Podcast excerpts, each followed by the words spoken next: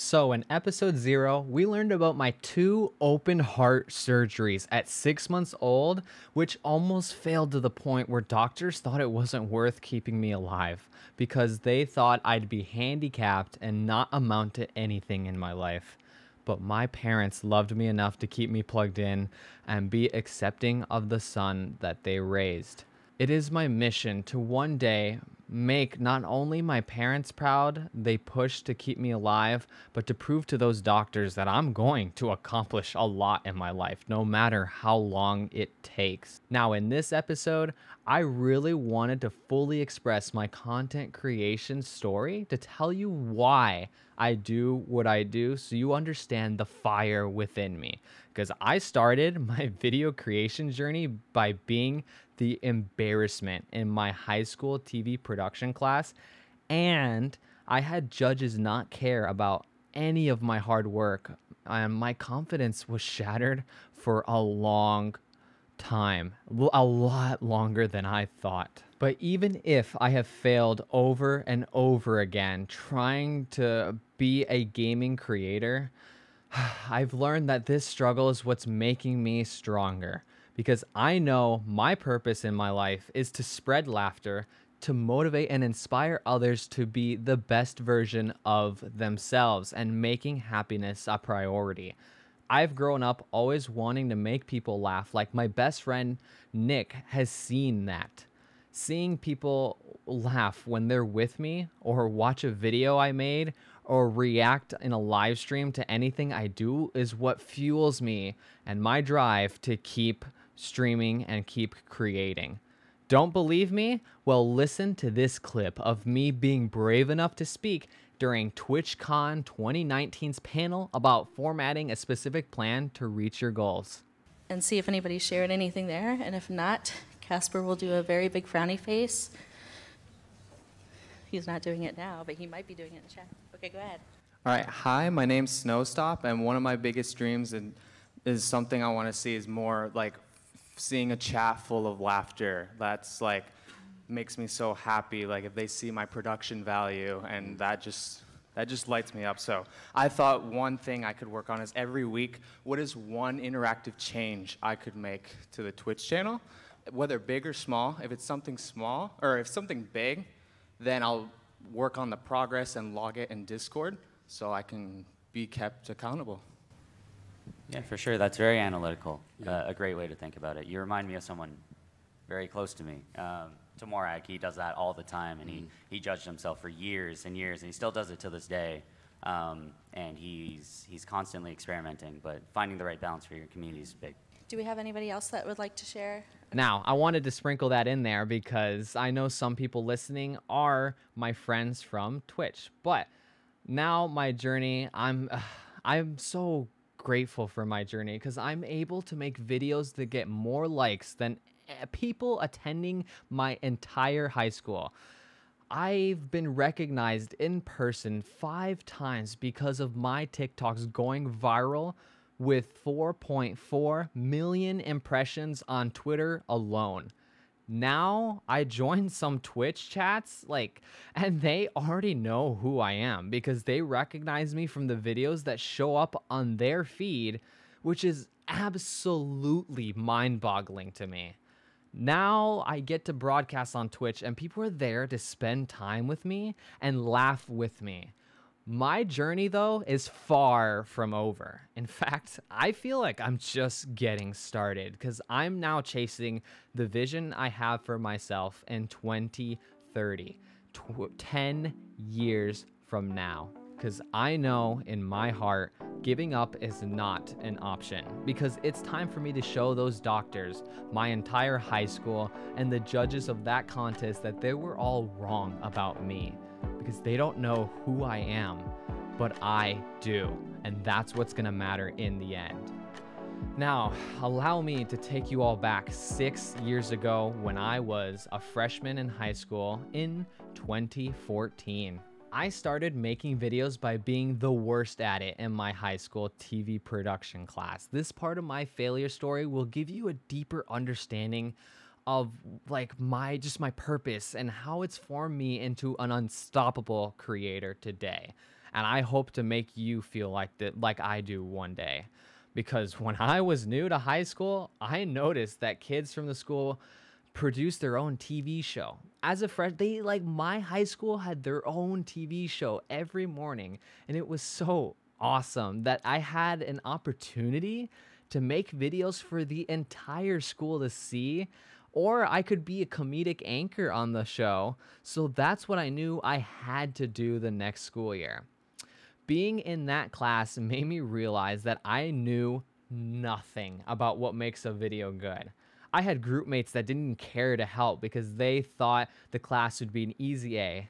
And I was trying to make videos with no experience that would end up being shown to the entire class.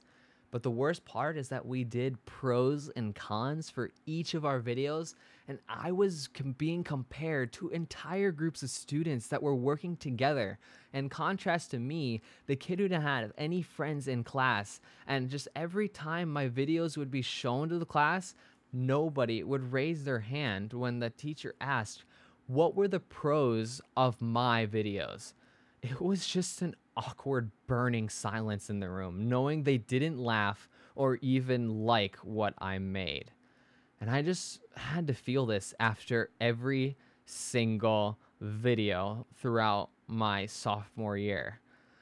The way I dealt with my pain was to start a gaming YouTube channel so I can practice editing Call of Duty videos on Windows Movie Maker the only editing program that would work on my dinosaur of a laptop at the time. Towards the end of the year, we wrote letters on why we wanted to move to the next level of class. And I remember mine was about wanting to get better at making videos so I can be a YouTuber because that was my dream at the time. But on the last day of the class, I just knew I wouldn't get to move on to the next level of TV production like I wanted. I just had to watch other groups of students going to the teacher saying how fun the class was and how they were excited for the next year. And I just had to watch them feeling happy and I felt no emotion at that moment. There I just I just had to walk out that room not saying goodbye to anyone not even the teacher in the class, because I knew I ruined all my chances of ever being on my high school's TV show. It was hard for me to look at pictures of other high school kids on Twitter that were winning awards for the videos they made, and I also vividly remember crying to the teacher of that class how I wanted to win an award for just one video.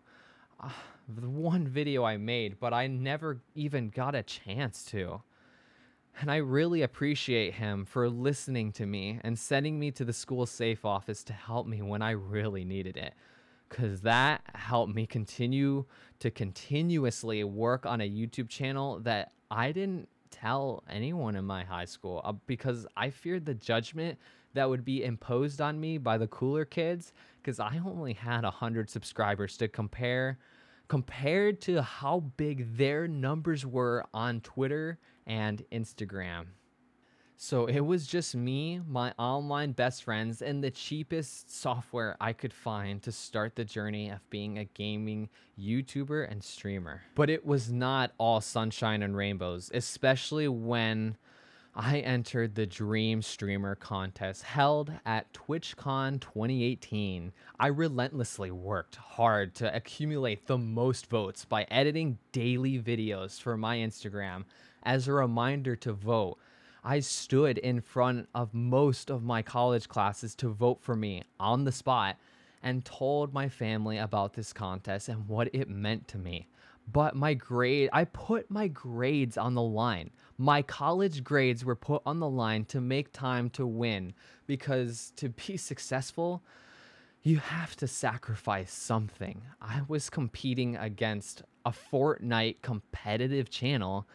If I remember com- correctly, it was like three times the size of mine all the odds were against me, and that Fortnite competitive community tried to slam me down with a two faced leader, but I pushed out my comfort zone and asked random people to vote for me at the airport before I went to compete in the final round at TwitchCon. And I had to face a lot of no's to my face just to get a few people to agree to vote for me. But then one day I wake up before class to find out someone else won the entire thing. I was just flooded with so many negative emotions. I ended up sitting in my car in my college's parking lot. I, I, I had to skip class. There's no way I could I could just show up to class because I just couldn't prevent myself from crying. In my mind, all my hard work just went down the drain and $3,000 worth of 4K quality gear for streamers wasn't going to be mine. Luckily, though, I have a recording from my Instagram page that thanks all the people who came back to lift me back up. It's a huge hit towards you when you're passionate about something. And I just turned to Gary Vee. And when I turned to Gary Vee, I remember um, like thank you so much for putting your content on um, every platform. Thank you, Gary, and the team for doing that. Because I randomly Googled something about, you know, Google, Gary Vee losing. I don't remember exactly. I came across uh, SoundCloud. Like, it brought me to his podcast on SoundCloud. I never used SoundCloud. So I was like, okay. But I listened to that podcast on loop over and over, and I'm so so thankful. I thought um, I came across that. It literally helped me so much deal with it, and like now I just lead my community to rise like a phoenix, and we just have a bigger purpose. Um, and I'm really excited for the future. So not only thank you to Gary and the entire team, but thank you for everyone who watches the stream. I do not thank my, you know, the viewers who watch, the subscribers, and um, the moderators. I don't thank you guys enough um, for, you know, helping me out with this.